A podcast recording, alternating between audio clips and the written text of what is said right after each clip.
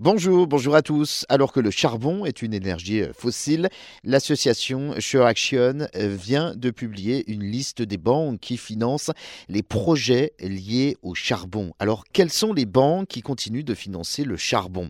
1500 milliards de dollars de prêts ont été accordés entre 2019 et fin de l'année 2021 aux entreprises qui sont de près ou de loin liées à l'industrie du charbon. Alors que plusieurs banques s'étaient donc engagées à ne plus le faire Eh bien, la BNP, la Société Générale, la Banque Populaire, la Caisse d'épargne, mais surtout le Crédit Agricole ont donc fait des affaires avec euh, des entreprises liées au charbon. En 2016, le Crédit Agricole assure euh, être la première en France à ne plus financer les mines et les euh, centrales à charbon nulle part dans le monde. En 2019, autre promesse, le Crédit Agricole assure mettre fin aux relations avec les entreprises dont l'activité charbon thermique est supérieure à 25 du chiffre d'affaires.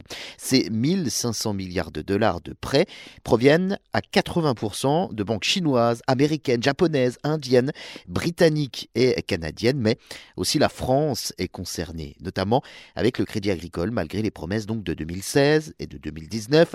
En 2021 aussi, la banque a fait des transactions auprès euh, d'entreprises de l'industrie du charbon comme euh, Glencore ou encore euh, Marubeni, Itoshu et puis N+, à hauteur d'un milliard d'euros en février 2021 et d'un prêt général de 4,5 milliards en mars 2021. Pour euh, Glencore, un prêt à 500 millions d'euros en février 2021 avec le japonais euh, Marubeni qui construit lui trois nouvelles centrales à charbon au Japon, au Vietnam, en Indonésie, mais aussi 500 milliards de prêts avec Itoshu en juin dernier, impliqué donc dans un projet controversé de centrale en Indonésie. Et enfin, des prêts encore de 200 millions de dollars avec N+, euh, producteur d'aluminium russe qui utilise donc 5 mines de charbon et prévoit, comme les autres, de se développer. Le Crédit Agricole se défend de son côté et insiste sur le fait eh bien, qu'il s'agit de prêts généraux aux entreprises, donc pas directement à ces projets liés donc euh, avec le charbon.